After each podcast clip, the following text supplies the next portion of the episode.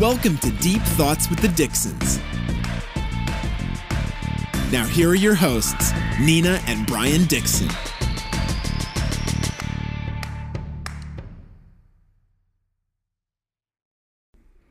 Hey everybody, welcome back to another episode of Deep Thoughts with the Dixons. We hope you guys have enjoyed last week's episode. Brian, how you doing? I'm doing fantastic. This is episode nine for us. It's pretty crazy. It is moving quick. Before, I feel like we just started yesterday. It's going. Before long, we're going to be at episode ten. Yeah, next week. It's crazy. It's going to be here before, before we know long, it. Before long, we're going to be the video podcast. Before we know it. Um, okay, so today's lifestyle tip. This well, first of all, hold on. We haven't been keeping everybody up to date with what we're doing. So let's share a little bit of stuff. Next week, we're leaving for a family vacay to Naples, Florida. Headed down there. That should be a good time. And aside from that, everything's been good. Just been super focused recently. Got this program that we run on behalf of the energy company Ameren, locally in Saint Louis. And we've gone through that process and saw over, what was it, man, four hundred thirty-six companies that applied, which was amazing. And we went through and sourced all those businesses and then did diligence on them and then got down to our top six that we have extended offers to. So we're finalizing all of those. And that program's going to start in August and get to work with six brand new energy technology companies that I'm really excited about, which I think is really awesome. And besides that, that's kind of been taking a lot of my focus recently. Just doing that, looking at a lot of other development opportunities for the organization and uh, just studying kind of our investment markets that we play in as well. Yeah. We're also working on our branding and marketing stuff. We're going to be coming out with some new products here soon. I would probably say before the end of the summer. I won't get too much into them because I kind of want to get them out first and then, you know, be able to say like, here it is. But yeah, we've been keeping busy this summer. I will say this. I now understand the phrase Missouri heat. Yeah, it's been stupid hot, like, and stupid humid yeah, as well. Yeah, like for those of you that don't know, I'm not from here. I'm actually from the East Coast. And although we do experience eighties and nineties there, it's n- the humidity level here. Like today, my watch said ninety-four percent humidity. I'm from the East Coast. That pinkies up type no, stuff. No, we don't have pinkies up. We have fists up. yeah, no pinkies up. It's that fist bumping type stuff. That Pauly D up in the house. All right, don't make fun of it. You know you like it. Yeah, well, it's been working so far. Yeah. Okay, so our lifestyle tip for this week is meditation. I'm going to let you take this. Sure. So, meditation. I know we've talked about this and touched on it in previous episodes, but it's a pretty simple concept. I think the biggest challenge I see with most people is that they try to make it far more complicated than what it actually is. They're like, I gotta get the perfect setting. I gotta get the meditation app. I gotta put the earphones in right. I can't be uncomfortable. I can't do it when I'm stressed out. Like all these different fake barriers they create in their mind as to why they won't take fifteen to twenty minutes and just sit down quietly and breathe. That's literally as basic and as easy as it is. Uh, something that we both do on a daily basis. I mean, just do it. I think of the Nike slogan, just do it. That was really dumb. But that was like that was probably easily the number one dumbest thing I've no, heard you really, say today. You're right. People just don't do it enough. And I know that you're really good at meditating, but I haven't done it in the last several weeks. And today was the first time I did it. I don't even know what clicked in my mind, but I was like running around the house, like doing all these errands. And then finally I stopped myself around eleven a.m. I was like, you know what? I should just meditate. So I did it on the couch downstairs in our living room, uh, put the dogs in their crates and put it on for twenty minutes. And it changed my entire day completely. Yeah. I mean, it's like Drizzy Drake says, we just meditate and y'all got resolutions. That was, the, dumb, that was the dumbest thing you could have said today. Nah, nah. Anyway, just, just do it. Let's jump. let's, uh, let's jump back into this real quick. So from a meditation perspective, I think people overcomplicate it. It's super simple. All you should try to do, especially in the early stages when you're just testing this out, because a lot of times people have difficulty turning their mind off, and it can be troublesome sometimes. I mean, still to this day, I can't sit down every time I meditate and just shut my mind off. It usually takes a good fifteen minutes before I can even calm my mind sometimes. But what I recommend is if you need to start off because you can't do it quietly by yourself, with a guided meditation, don't You don't need to spend money on meditation apps. Go to YouTube and type in like fifteen minute guided meditation. And there's a million of them that pop up, and you just click on one, put in your headphones. I think that's a good way for people that aren't used to meditating to start, because it helps you get in the mindset of somebody guiding you with what to do. But then over a period of time, once you master that and then you're able to go for longer periods of time, uh, what I would recommend is try to meditate as often as possible without any type of guide or without any headphones in or with your cell phone completely away from you, because the goal of meditation is to calm your mind. And when you're listening to something that's emitting electromagnetic waves, it actually is messing with your headspace and messing with the energy levels in your body. So if you can try to focus on doing it away from a T V, away from a computer, away from your cell phone, no headphones in, eventually that's what you want to get to. And I think once you reach that state and you begin to have this daily practice, you're gonna, your mind's going to calm down a lot faster, and you're going to be able to get these information downloads and, you know, intuitive downloads that will really help you in different areas of your life. And I think things will become a lot clearer with things that you're already doing or maybe challenges that you're facing. It's super beneficial. Something that does help me um, in meditating and like kind of gets me like, first of all, excited to do it, and also like kind of helps calm me down, which I'm noticing now because you turned this thing on, um, are incense sticks. They really do help. It kind of just like sets the mood, and like it's it's insane how much it can just help you like relax your muscles and like relax your mind. It kind of just slips you into that. So definitely light one of those when you're doing it. It's very helpful. And second thing I want to touch on is you did mention that ultimately the goal or the plan is to not have to depend on an app or meditation music or guided music, but let's just share with them that that does take time. Like how long had it has it taken you to get to that point? Oh, it definitely took me a long time, but I think... Like, I'm still not there. I became more dependent at first on the YouTube videos because I became so normal to me just to listen to somebody else talk me through a meditation or listen to peaceful music. But over time, what I realized is that when I disconnect from that and I do it by myself very quietly with, you know, no assistance, that I can get calmer faster. And I feel like I have very interesting insights that come to me when I meditate with disconnected from that stuff, because it literally is just myself and my environment and the sounds that are around me. And you just have to, any like sound that happens, say you're meditating in your house and a car drives by real loud or honks a horn or a neighbor comes out and yells outside. What I always try to do is just take that and look at it like a passing cloud. So like, do not attach yourself to whatever just happened, but in your mind, just say, okay, that occurred. It's going to pass like a cloud, and then it's going to be out of my awareness, and I'm going to get back to centering myself and being here to really enhance my practice and become a better version of myself. Why should people, like the people listening to this podcast, even want to try meditation? I mean, there's a lot of different benefits from it, but...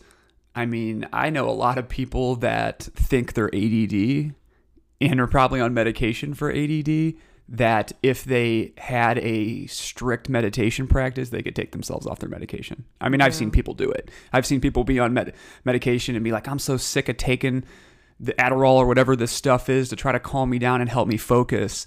And they eventually just got sick and tired of it and didn't want to take a pharmaceutical anymore and quit taking it and actually began meditating. And through that process, it helped them really calm their mind. They were able to enhance their focus at work and just in their daily life around family. And I think that's a huge benefit. So if you if you're really an anxious person or you think you have A D H D or something like that, it can really help you take you off your medication potentially. And also, I think it's very important to help you align with some of the things we've talked about in past episodes, like what is your purpose for why you're here? Uh, how do you follow your heart versus your head? It really helps you get in tune with yourself so that the decisions that you make are coming much more from what your purpose is for why you're here, as opposed to maybe external circumstances such as other people's opinions or your environment or things of that nature. You know what it does? It changes your relationship, your perception, your viewpoint of you and your relationship with the world around you. I agree. One of the things that I learned that kind of was a little bit scary at first to me until I learned about it, when I started getting really deep into meditation, I became super calm once I got in like a very regimented daily routine, doing it in the morning, do it in the evening before I went to sleep. And I became so calm throughout the day that I thought I my ambition was lowering for like what my goals were. And what I recognized over time was that my goals or ambition hadn't changed, just the level of stress to get there had dramatically reduced. And so like I can flow through the day and just kind of glide through without really having attachment to any bad scenario or something that I don't agree with or something that tries to challenge me or an obstacle that arises.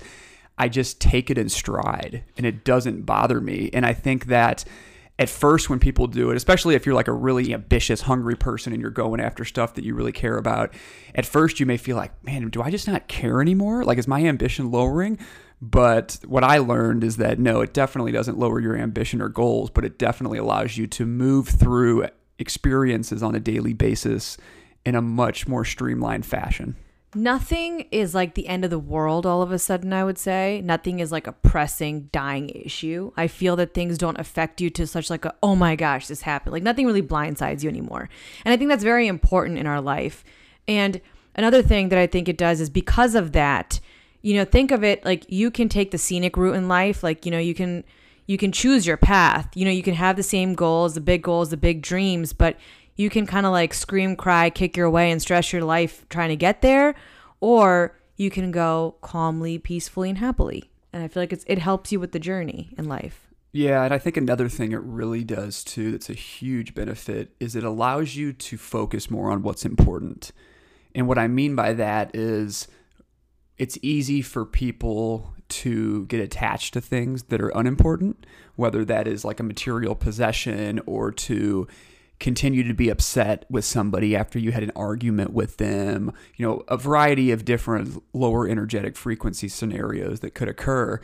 And when you meditate, during your meditation and then afterwards, it really helps you focus on like, you know what, I may have had a disagreement with somebody, but who cares? It's no big deal. Or, you know what, I really wanted this new item, but it doesn't matter if I don't have it, or it doesn't matter if I don't have it right now. I'm really grateful for what I have right now.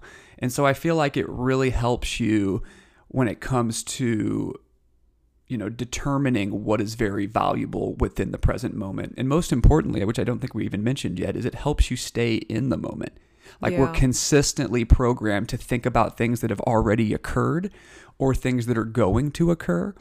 And because of that being ingrained in our society, it becomes incredibly challenging to just be focused and present in the current moment and what's going on and value the engagements that you have, the relationships that you have, the interactions that you have with people, and be in the moment when you're having them, as opposed to thinking about, you know, I got to text somebody or send a, uh, a social media update or all these other things or whatever it happens to be.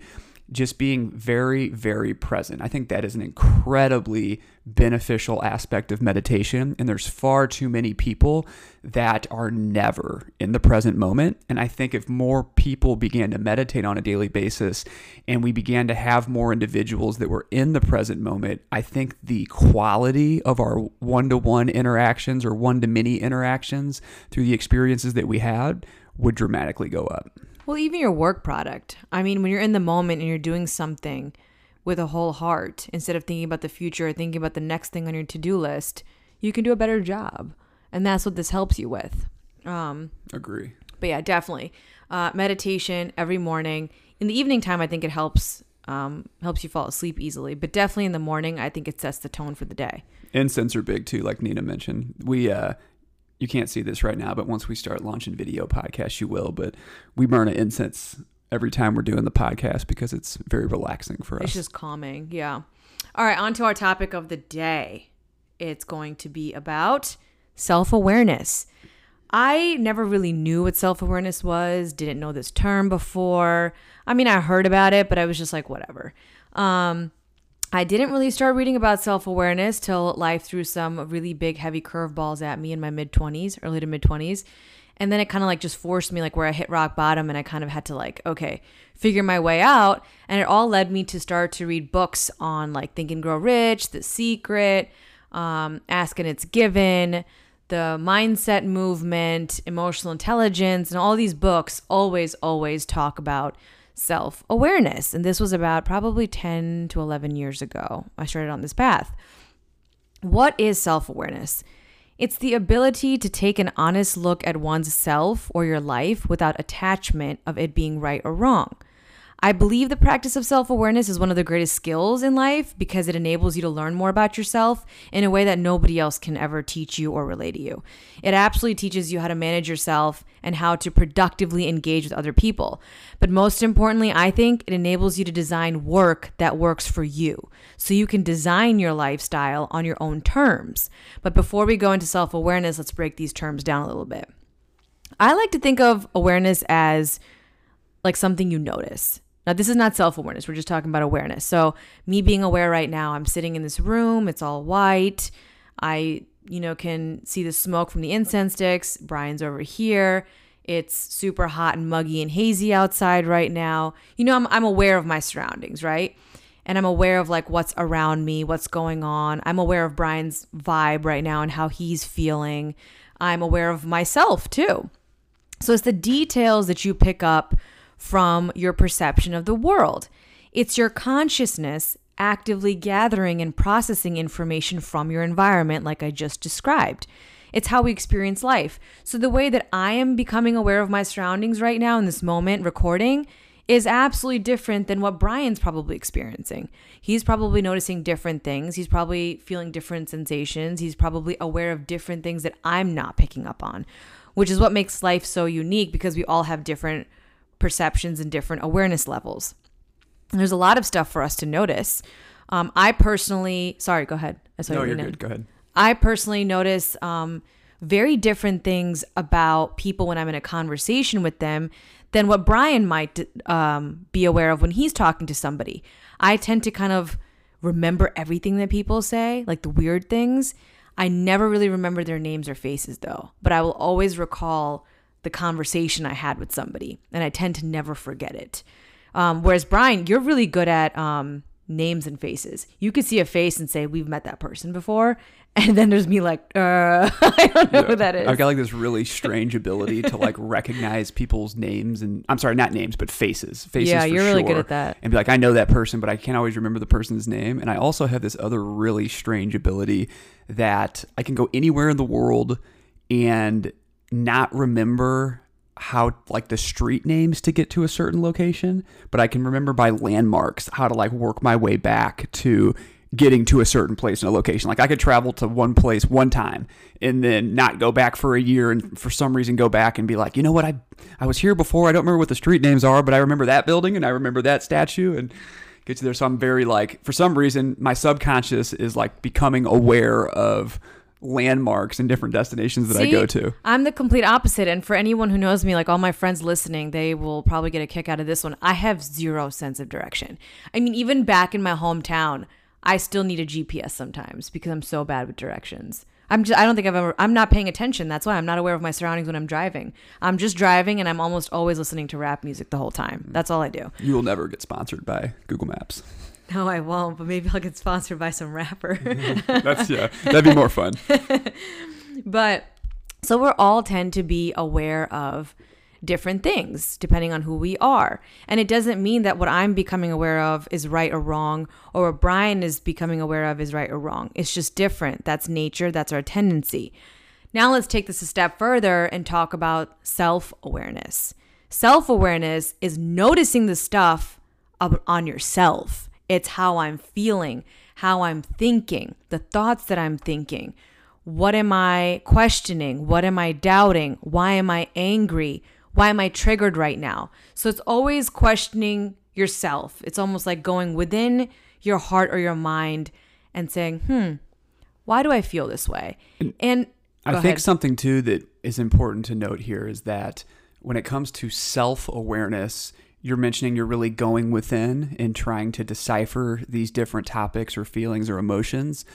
But in addition to that, you also have to be able to set yourself aside, almost like you're coming outside of your body in a scenario and view it from a bird's eye objectively to think, why am I acting this way?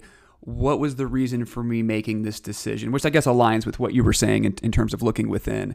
One of the tactics I use, I think, that's helped me with self-awareness is sometimes when I'm in scenarios or after a scenario plays out, I'll kind of st- act like my, you know, self is standing behind myself, like evaluating the scenario and trying to view it very objectively to think what is the best possible way that I could like interact or experience like this so that I could learn for, from it for future interactions that I have. Yeah, like you, you want to take yourself out of yourself almost and look at yourself from an outside perspective, basically. Absolutely. And be extremely honest. And the reason that I am speaking about this is because the last several weeks I have very much caught myself calling my mom and, you know, explaining to her what I'm thinking or why I was triggered. And then like, I haven't been reacting, right? Like I, we're, you and I are pretty good with that, I must say. And so the reason we don't react and the reason we aren't yelling and screaming and fighting or, you know, flying off the handle nine times out of ten is because we both have this habit of questioning ourselves first in a very healthy manner. Like if, if I'm just using this as a small example, like if the garbage is overflowing and I notice that you're not taking it out, and then you go outside with the dogs and you still didn't take it out, but I took it out of the garbage can, tied it up and put it near the door, but you walked right by it. Normally, normal a normal person, I guess you could say, in a different scenario would freak out and be like, you couldn't, you don't see the garbage over there? Like you don't see this? But what you t- what you should do is immediately stop yourself and think, okay, first of all, why did I just, why do I feel like I'm I'm about to like freak out and like spaz and get mad and yell at this person? Then you realize, okay, it's just a garbage bag. He probably worked all day. You know, all these like things come to you and you start to calm down already before yelling at the person. And within five to ten minutes, you also start to realize, I'm not even mad about the garbage can. I'm not mad about the garbage bag or the, the garbage sitting near the door. I'm also not even mad at this person. I'm just pissed off because earlier I had an argument with a lady, or earlier someone cut me off when I was driving, or I'm worried about some financial issue. You know? Yeah. And it makes perfect sense. And then in my head, I'm like, you know, I was going to take that garbage out, but I heard Elon Musk is working on this power zapper that evaporates into thin air. And so I'm like, I'm waiting for that device to come out because it seems much more eco-friendly. I know. But like that example was, I guess that doesn't happen with us, but I was just trying to think of like something that people could relate to and just see like you have to be able to just stop yourself before you fly off the handle, or stop yourself before you get scared or nervous. Things do happen in life outside of our control that are catastrophic and, you know, really hurtful to us in the moment and catch us off guard. But to be able to be always centered, I think is the ultimate goal of humans. I think we should always, all of us should be learning, and we should learn this as young adults, and we should continue to practice this, is how to be self-aware, because nine times out of ten, it's not that issue right there that's flaring you up. It's something else. And so what does this do? I mean, it prevents fights. It um, helps build relationships. You learn more about yourself. You learn about your insecurities. You learn about where you're wrong, because not every time that you want to do something or say something are you correct. You know, we make mistakes. We have wrong viewpoints. We have wrong perceptions sometimes. And they come from insecurities or childhood traumas that we absolutely must work on. And we cannot work on them until we become self-aware enough. And as you're trying to learn more about self-awareness and really question if you carry this trait, which I think is extremely important. I think everybody should learn how to become a master at self-awareness. If you're if you're challenged to know it yourself, ask the people closest around you and get some feedback. Like, that's totally okay. You and, and I do that all the time. We do it all the time. And I mean, if it's like something where somebody's like, no, I don't think you're self-aware at all, and here's why. Don't let your ego get involved and get upset about that. Like, thank you from that feedback. And that's data from one person. Like, talk to a couple other people that are really close to you and be like, you know, do you feel like I'm a self-aware person? Like, do I display characteristic traits that would show that I have become very self-aware? And get some data from a couple different people. And if they're giving you consistent feedback, then maybe that's knowledge that you need to absorb and then figure out how to be better and enhance yourself. Because I know a lot of people that I've even like heard them say, be like, yeah, I'm very self-aware of this and that. And from my perspective, and this is going to sound judgmental, but it's not intended to be, that I, I don't feel that they're self-aware at all. And the thing is, is I don't think that they even have an idea that they're not self-aware, yeah. Largely because I don't think they've recognize it and or ever ask people closest to them for feedback on it, so they don't care, you know? They're, they're, they're like a mindset where they really don't care. So I think getting feedback on this is actually a way to really help you raise to your, pun intended, awareness. Well, I if you carry you can't that. even ask people, like, what if those people don't even know what self-awareness is? I think it's more like how you and I do at the beginning of every year. You know, I'll be like, hey, like, what can I get better at? You know, where do I need to? And so Brian has openly, honestly, in the past told me, like, this was this past New Year. Yeah, in two thousand nineteen, he's like, two thousand eighteen, I remember what it was. You said that I need to be more open and more social, remember? And I actively worked on that in two thousand eighteen, and we did a great job. And then, like, the next time, I believe in two thousand nineteen, it was, Nina, you need to be able to not, like, handle, um, what was it, criticism? Like, constructive... Constructive feedback better. Cause we, yeah, because we had started Manifest Ventures, and we were really gunning it in the beginning of the year, and so we were working a lot together. And when he talks, it's not that I...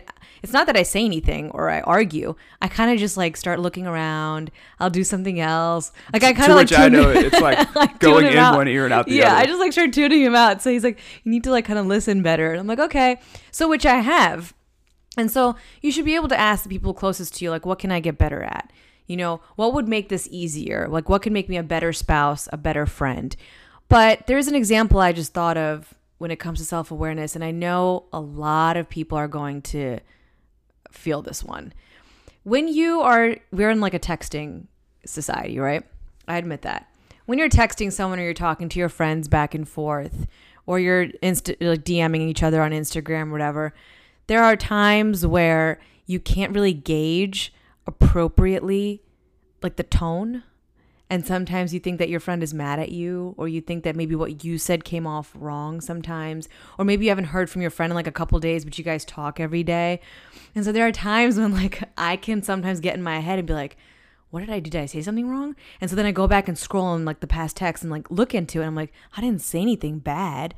And then I'm like, oh man, like maybe I should have asked more about like this. And you kind of get in your own head, and it's like, normally friends kind of like, I don't know, especially with with females, with girls, it's kind of like, you haven't called me, you haven't talked to me, you haven't texted me. Like, you can get catty and bitchy with each other.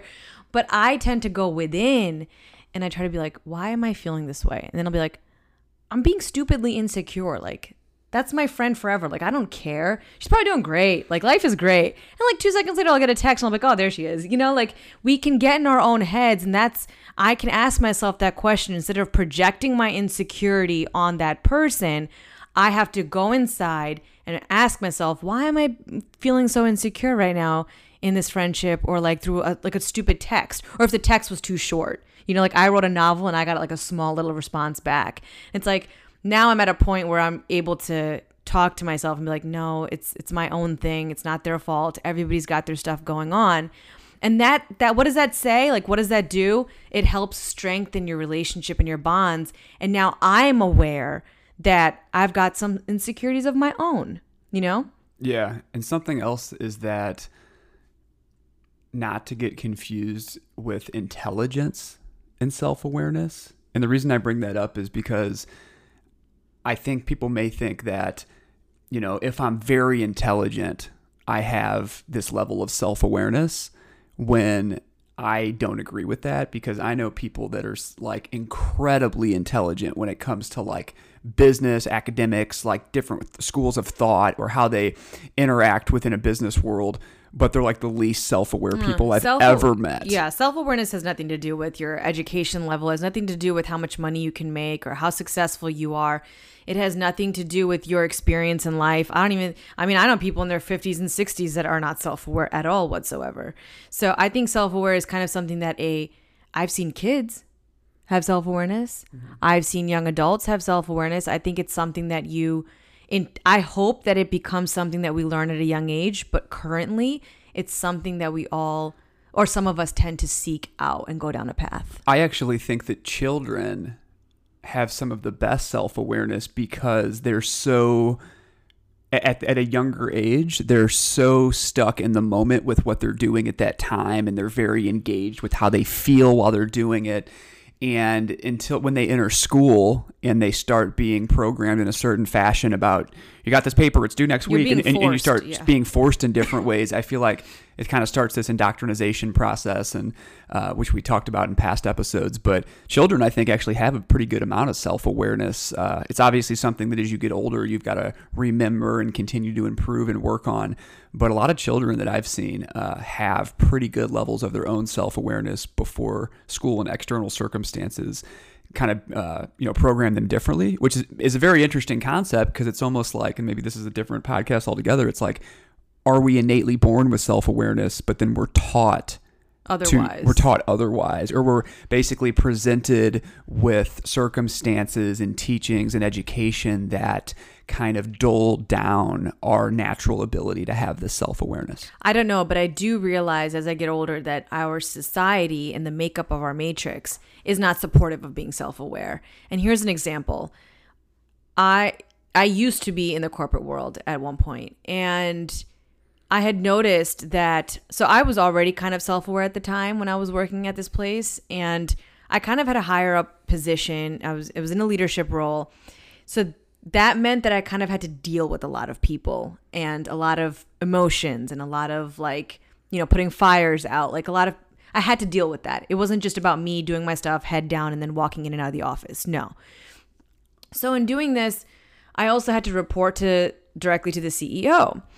And I noticed that if I, if something happened in the company that day that wasn't positive, I always had a very calm response. I never, you know, I never fueled into the gossip and the screaming and, like, you know, the the hype that everybody feels.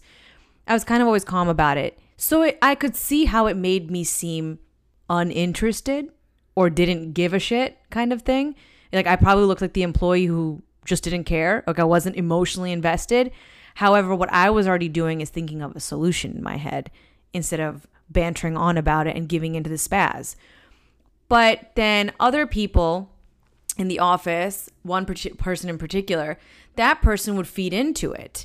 That person would, you know, continue to speak on it and repeat the bad thing that's happening and, oh my God, and try to show sympathy and empathy to the C E O and kind of just fuel it, fuel it, fuel it, and spend hours and hours talking on it.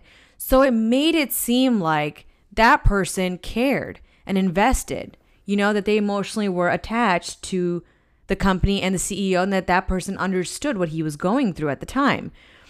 And I could feel that judgment from him. I could feel that judgment, like, Nina doesn't care or whatever. But looking back on that, I know in the moment when I was feeling judged, I was like, no, it's up to me though to find a solution at the end of the day. So I got to get back in the office and figure this out. I, I don't have the luxury of standing here and venting about it or consoling somebody. I have to go in and fix this. So that's something that you just mentioned. I think I notice in a lot of It's the corporate world, yeah. In the business environment, is that they are not self-aware when they're venting and or complaining about is, a circumstance that just happened to them. It is so sad to see when leadership in a company, and which is why I always want you and I to be very, very careful of this in our companies, and I want employees to learn about this, is that we're not going to spaz out. We're not going to freak out, okay? And I don't I don't even think that that's a good thing to see in an employee. I want the calm person, the one who's composed enough to go find the solutions now. I don't need a babysitter. You know, as a C E O or C E O, you don't want that. And there's so many people, there's so many leaders in our corporate world right now who just love that. Like, they feed off of it, and they want to throw a hissy fit, and they want to throw a tantrum and get the team riled up. And I just never found any value in any of that. Yeah, I agree. And what's rewarded? I'm not rewarded for that. For my, it's the person who who is screaming and yelling and giving in to all that is rewarded, because upper upper management thinks that that person cares and they keep that person around. Whereas I look like I'm just uninterested. You see, like, I can even come up with a solution or whatever, but it's like, you know, I've never had a good experience with that for some reason. And it's just, it's it's a trait that I love about myself, but it hasn't been a trait that's been rewarded or respected in the corporate world, for me at least. Gotcha. Yeah. So it is what it is. But I do think that that stuff, our society is built around that, you know, like, do you care? I mean, think about when you get together with, like, extended family members and whatnot. What is it? It's all hype. It's all gossip, you know, it's like all drama. And it's like when you're the person who kind of just dilly dallies and just in one ear and out the other, you know, like not partaking in any of it, because you're self-aware of what you're thinking and saying and feeling, right? Like when you're not self-aware, I feel that you're constantly just going off on a tangent. But when you are, everything becomes much more conscious.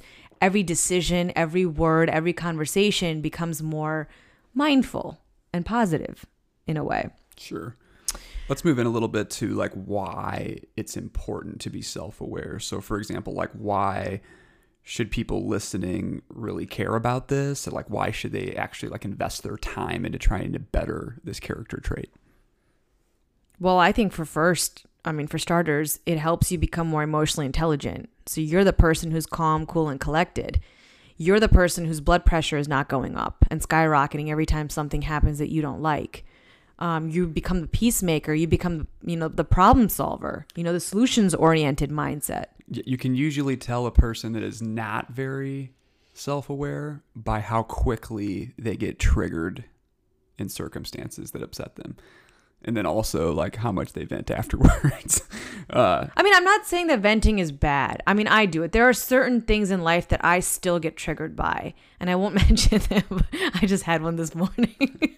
And I went, uh, who did I vent to? Brian. Who did I text out of a mad rage? Brian.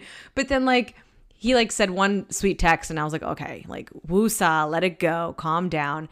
But there are certain things that still trigger me. Not everything anymore. And there are certain life circumstances or things that happen that do put me on a venting tangent sometimes. But we're all working, you know, it's a work in prog- progress. This isn't something you learn overnight. But I definitely believe that it makes you emotional, intel- emotionally intelligent and helps you not be triggered, which is just makes for a happier life all around. Uh, I also think that being self-aware helps you understand yourself better. And I mentioned this earlier. You start to pick up on, wow, I treat boyfriends or men in my life this way every single time when something like this happens because of this issue when I was a kid. Do you see what I'm saying? Like, yeah, you learn some negative, repetitive, bad habits that you may have that you think you're allowed to project onto somebody. If you're self-aware, eventually you're going to be like, wow, I'm wrong. Yeah, a lot of learnings occur mm-hmm. when you begin to enhance your self-awareness and you begin to understand why you act certain ways in certain scenarios. Yep. And usually it has nothing to do with the other with person. The particular scenario that you're in. It's much more of a deep-seated issue from something that's occurred in the past that you haven't been able to let go. Maybe it's in your subconscious, or maybe you don't haven't even realized that this is what's causing this. Maybe it was something that happened that really internally affected you. And so in present time, when you interact with those situations, you keep making the same decisions over and over again. It's kind of like that movie Cloud Atlas. Yeah. Uh, you keep making these same decisions over and over again, and maybe you're like not understanding why you're getting the same result, but there's a much bigger issue that's deeper seated from something that's occurred maybe shortly in the past, far in the past. And until you address that and release that attachment, like that's what helps with self-awareness, like recognizing it, understanding why it is that maybe this particular situation didn't leave you, and now understanding and objectively evaluating why it's contributing to certain things to play out in today, and then becoming aware of that to be able to release that altogether. Another thing I think self-awareness really helps with, which boosts your overall mood and quality of life in general, is that you stop taking things so personally. Because when you become self-aware, you start to realize the faults in yourself. You realize why you say what you say in conversations. You realize why you get along with certain people and not others. You realize why you have the fears that you have, or why why you hold the strong opinions that you hold.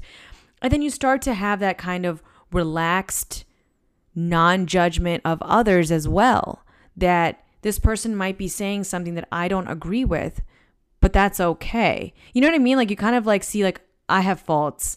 Everybody has faults. I may be at a different stage of self-awareness, and I know that this person may not know this about themselves. So you're kind of more understanding, I guess is the word I'm trying to look for. And this makes you just more like, okay. You know, you, you won't take anything they say personally. You don't take any situation in life or scenario in life like, oh, poor me, this happened to me. I never, I will say this. I think it's because my mom raises, like nothing, weird victim mindset. That needs to just not be in anybody. That's a terrible way to live. Nothing happens to you. Nobody puts you in a bad mood. You know, like nobody yells at you. Nobody can change your happiness level, your mood swings, or anything like that. You are in control of how you feel. And anything outside of that that upsets you or hurts you is because of your thoughts about it. Yeah, and it's one of the biggest gifts that we have is that you can control your own state of mind. And and I'm not trying to downplay, listen, I'm not trying to downplay feelings and emotions and, excuse me, deaths in a family or like illnesses or things like that. I'm not. There's a moment in time and place. I understand we're all human, but I do see some people are just so controlled by outside circumstances and people and other people's opinions and judgments and what someone else said, that they just get so caught up in it. And I'm just like, you know, when you're self-aware, you don't take any of that personally. You let people be. You you live and let live is a saying, right? Mm-hmm. Sure. Do you have anything that you want to share, like the benefits of it? I mean, I think we covered a lot of them. Some of the other benefits that I think you'll notice, if you're an individual and you recognize that maybe you haven't been the most self-aware person, as you begin to enhance that character trait and that natural ability, I think you'll notice that the relationships with those around you that you interact with on a daily basis will also enhance. Yeah. Because people are going to notice that. There's probably people right now that are noticing some of the ways that you engage with them or the ways that you engage with yourself and your mindset and your level of awareness. And it may not be something that they uh, are very happy with, but they just are maybe afraid to tell you or they don't feel like confronting you about it. And as you begin to take this into your own consciousness and really evaluate yourself and try to better yourself in this regard, it's really going to improve your interactions with everybody around you, whether it's your boyfriend, girlfriend, spouse, partner, coworker, boss, whatever it happens to be.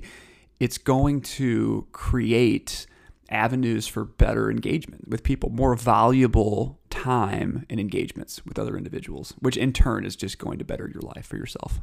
I will give a disclaimer though, and I, you may or may not agree. I do believe that when you start to become self-aware, you start to notice that people may question you about certain things. Like if you choose to not get mad about something or not get triggered about something, you might have people in your ear trying to get you riled up, trying to make you think a certain way and question you as to why you're not mad or you know, go ahead. I've had situations like that in business settings where you know somebody that I was working with would get really upset during this business meeting towards an opposing party, and then I would just sit there calmly and, you know, let the situation play out. And then afterwards, they would approach me and be like, why is it that you didn't have my back on this? Or why is it that you, that didn't upset you as much as it upset me?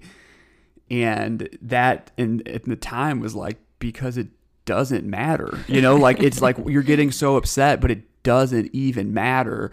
And you know, I have gotten called out on that before because I'm very calm in most of the things that I do, but I've literally been called out like, why didn't you get my back when I got upset about this or this and that? And it's I've like, called you out. I've personally called you out several times too this year, actually, about certain scenarios. Yeah. But what, I think you have a different, you have a very laissez-faire approach to confrontation, I feel. I just don't think it's necessary. Yeah. Like I, I think there's other ways that things can be handled where you can get much better results than having to like confront somebody through argument and other mechanisms.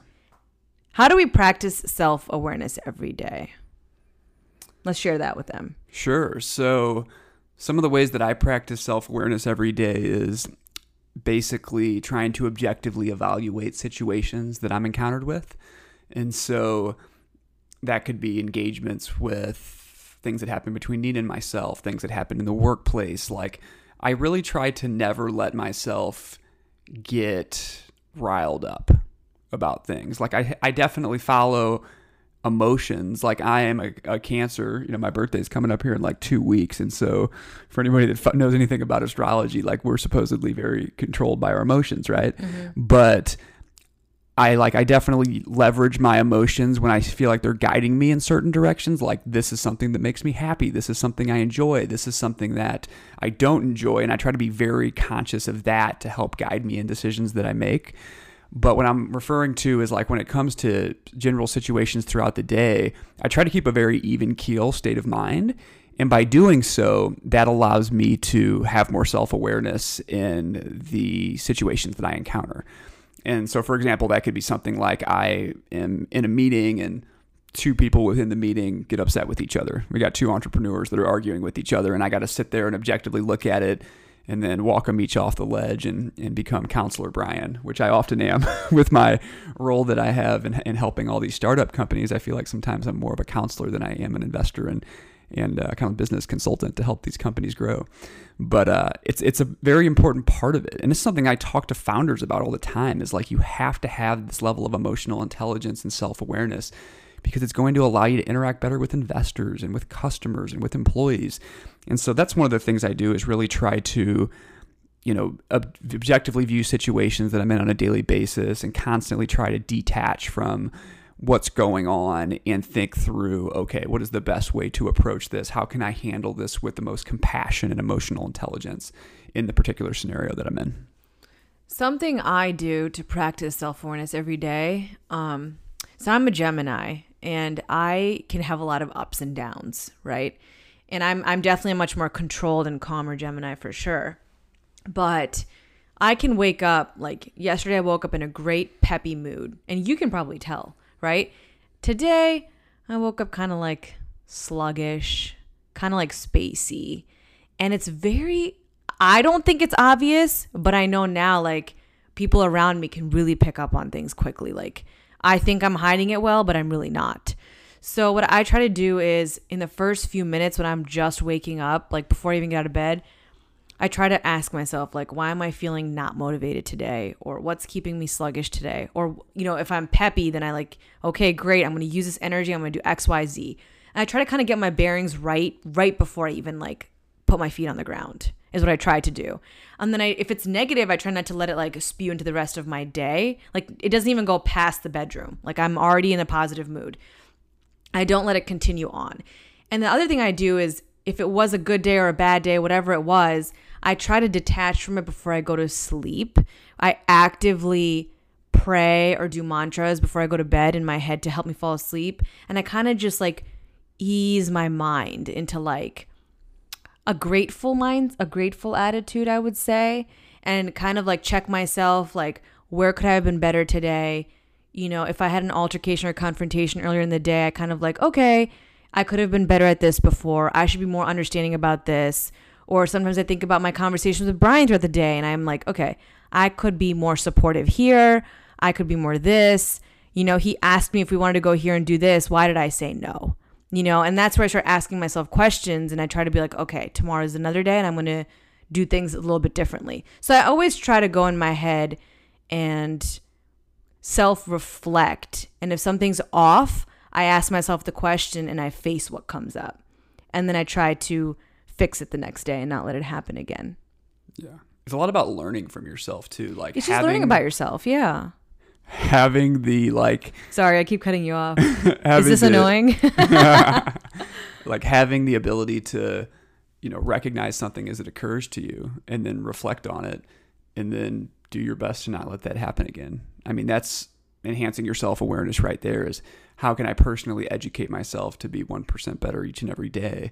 And by analyzing yourself and really trying to be, you know, constructively critical on yourself to get better with different things that you do, that's that's a great way to enhance self-awareness on a daily basis. You know what else can help? And I'm going to say this because us women are not very good at this, but men are. And I don't even know where I read this. But once I started kind of taking stock of like the men in my life and how they handle it, it is so true. I think men are able to compartmentalize better than women. Like I can, that's I don't. Been, that's actually been scientifically proven. Yeah, I know. I believe it. I really do. So I've been really for the last year actively trying to work on on compartmentalizing things where I don't take out my frustration with, I don't know, something personal in my life into my workspace, or something that I have like an issue with somebody else outside of us, and I don't want to like take it out and lash out on Brian about it. Or I have a family issue. I don't want to bring that into my life. You know, like I've really been working on compartmentalizing, because that helps you pinpoint, okay, I'm getting mad or frustrated or angry or sad or sluggish or unmotivated because of this area of my life is not perfect. This should not be going into two, this should not be crossing, right? Yeah, exactly. And I think something you said too is interesting, because in entrepreneurship and a lot of studies that have been done, they ran some data along men that, you know, have been proven that they're better at compartmentalization, whereas women, they seem to uh, have more trouble with that, and kind of they allow different aspects of different things that are going on within their life or within their head to uh, kind of bleed into other areas. But interestingly enough, women founded businesses that are have women leadership teams actually succeed at a higher rate than male founded companies. And the, the data shows is that it's because of that very reason, is that since women don't compartmentalize to the same extent that men do and allow some of these emotions to bleed into other areas of what they're working on, that it actually creates work environments that are more balanced. Honestly, there are times where I am the best kitchen cleaner when I'm angry about something. If I am frustrated about something or angry about something and I'm holding it in, I do the most phenomenal job ever. And I hate dishes and I hate cleaning the kitchen. Or like today, I got a little bit annoyed with something outside of our control right before I was walking into my um, Pilates class. And I nailed that class. Like, it was the best plank class I had all week, because I was just like in the zone, focused. And that, I took that emotion and was able to funnel it in a positive way. And I absolutely believe women have a way to do that. Women can use their emotions and kind of like almost twist them to their advantage sometimes, I think. But I think a balance is necessary, um, in my opinion. I also believe that compartmentalizing things kind of helps you. I, I guess it doesn't help you. It, it kind of like you can focus on that one thing better. Does that make sense? Like when you're at work, you focus on work and all the issues at work, they stay there. When you come home, it's different. I also believe that you and I are kind of um, an exception here, because we were forced to compartmentalize between our companies that we run together and our relationship with each other, right? Yeah. Like, I mean, it's something that we've worked on quite a bit in terms of, you know, we got to make sure that when we're doing work stuff, we're doing work stuff, but that, yeah. that doesn't bleed over into our personal stuff. And I think that's a huge well, challenge. Because for a lot of, of that, though, I've learned that. And don't that by any means think that we've like mastered this technique I've or mastered anything. It. Because I think it's a challenge all the time, because especially when you work together in companies that you own together, and a lot of what you're working on Uh, intersects with other things, and you know it, it can often be a challenge. But I, I definitely think that we've made just tremendous improvements over yeah. the years about well, it. You can have disagreements, or we can have disagreements, or have different ways of doing something in in a in a decision, in a business decision that day. But that shouldn't mean that like you know I go stomp away into my room, or I don't go make dinner, or you know what I mean. Like it bleeds into dinner time. Like that's what we're trying to say. Like. We had to learn how to compartmentalize. So I, as a woman, even though most women aren't, and I was not compartmentalized before, I learned to compartmentalize now. And because I learned this with Brian, to keep business separate and our relationship separate and our marriage separate, it's helped me with other people in my life and my other relationships and other scenarios out there that help me to not take things so personally. If it ever happens, I just make Nina hug it out. Yeah, you do. Just hug it out I'm a little bit. I'm just like not in the mood to hug, but I'll just yeah. pick her up, hug it out. We're all good. Yeah. Let's move forward. It's true. It's true. Okay, how to practice self-awareness if this is something you're into. I would say start with reading books on it. Um, we'll give you some. There's a ton of podcasts out there. Just type it in the search thing, like self-awareness. There's a lot, a lot of good podcasts out there. A lot of great books. And I would also probably start with speaking to somebody who's close with you on, you know, getting their input on what do you think that I could improve on? Another search term when you're looking for this, you'll probably have seen this in magazines at the store or different things online, but it's a very common buzzword that has a lot of key aspects for self-awareness, which is mindfulness.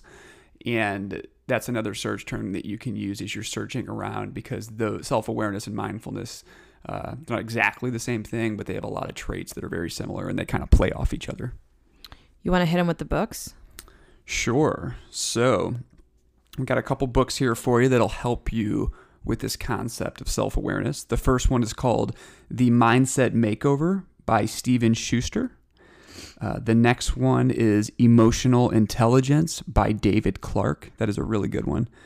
And then there's another one that I think is really interesting because we've been using this recently. And not only is this helpful for self-awareness because of what it teaches you, I think it's also very good for keeping you in the moment. And the name of the book is called The Daily Stoic by Ryan Holiday. And it's basically structured in a way where each day you're supposed to read one page. And each page has like a very powerful life principle on it that when you read it, it gives you like the life principle at the top in a couple sentences.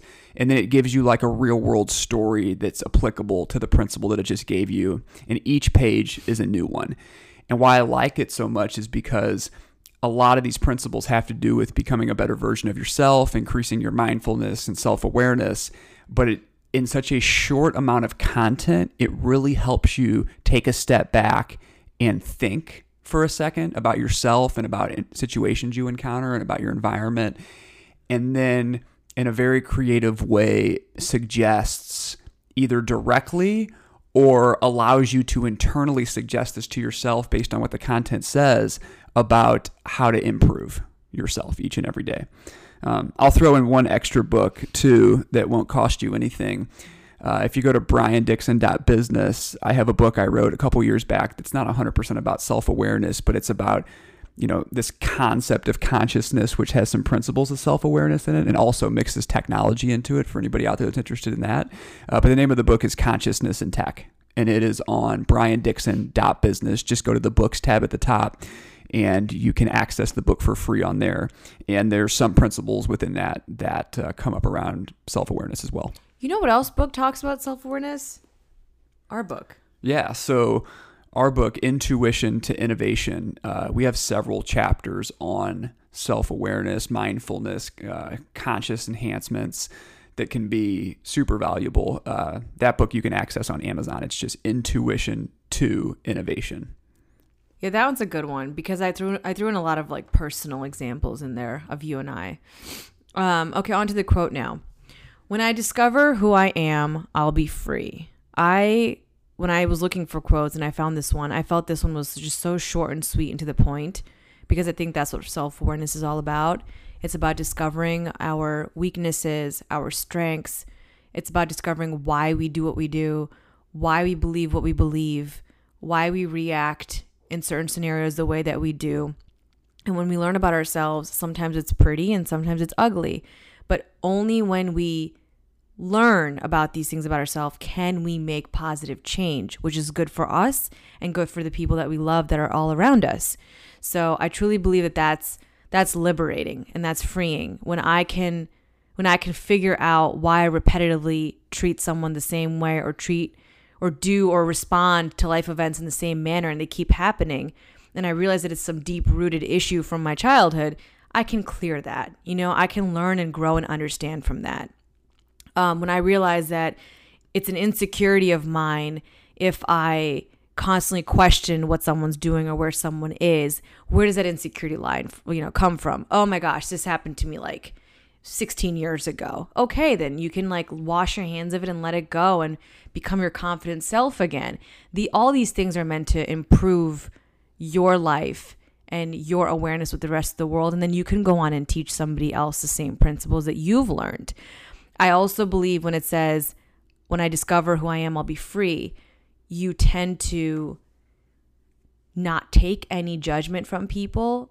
And you also tend not to give any judgment to people and to just float freely through this life without trying to push your opinions or judgments onto others or trying to control others or be influenced by others trying to do that to you is by far the most freeing and liberating experience. I don't even, I can't even put in like clearer words than that. And ever since I have started on this self-awareness journey for myself, that's one of the biggest benefits that I have come across. I tend to not care what other people are doing, how they're thinking, their opinions, their judgments. I don't care how strong they are. I respect them all. And when someone kind of projects that onto me and tries to control me, again, I don't take it personally. I just smile and keep doing my thing. Yeah, absolutely. I think that... my mood doesn't fluctuate because I, of that. I think that quote is really interesting in regards to authenticity. And so it says, when I discover who I am, I'll be free. So a lot of the interesting things you'll learn as you become more self-aware is the authentic version of yourself that you may not even realize you're not living out your life with your highest level of authenticity. And what I mean by that is becoming more aware that the decisions you make on a daily basis are to serve your highest and best purpose and are not influenced by external sources or opinions or some of the other things that Nina just mentioned. And what I've learned personally is that the more authentic that I can be with the decisions that I make on a daily basis, the happier I am and the faster things happen for me in any scenario that I'm pursuing. Like, for a long time, I like was very conscious about not saying certain things. I think I talked about this on a past episode, like about being more restrictive about some of the things I would say on stage when I was public speaking at different conferences around the world. And over time, I've learned that I can actually speak on concepts that I'm there to speak about, but I can really intertwine it with much more of the authentic version of Brian about how I think about the world and how the, I think about the nature of our reality and how that plays into what I'm doing with business and helping different people. And the more I do that, the more I push that forward and try to be as authentic with myself, and I learn that through self-awareness, the better things are, the faster things happen, the happier I are, the more love-based I am projecting out in the things that I do. And so I think that that's a truly powerful quote in regard to that as well, to help people find and live by their most authentic version of themselves. I'm going to say it one more time. When I discover who I am, I'll be free. That's very, very powerful. You know, and we're all naturally, what you just said was really great, because we're all naturally kind of shy, right? Or hesitant, or doubt ourselves, or, you know, think about something incessantly before we actually say it or do it, right? That that's kind of nat- natural in us. But it takes time, and it takes a lot of self-awareness and a lot of questioning yourself as to why you are hesitating or why you're not wanting to really go forward with the thing that you want to do. Like, what is it? And understanding that, you can then fix it and design your life the way that you want to. Absolutely. Perfect. Well, we want to thank everybody for coming back and joining us again. We hope you found this valuable. Uh, please don't forget to rate and review us and send us screenshots for a free gift as a token of our appreciation. And you know, if you like it and you find it valuable, please share with your friends too. We would love to uh, hear from more people as we begin to expand our audience of listeners. And if it's a certain episode that you find really interesting and you think one of your friends would find it interesting as well, you know, we'd be super grateful if you if you shared it around with other people that would be interested listeners. So we will see you next week. Thank you so much. Take care.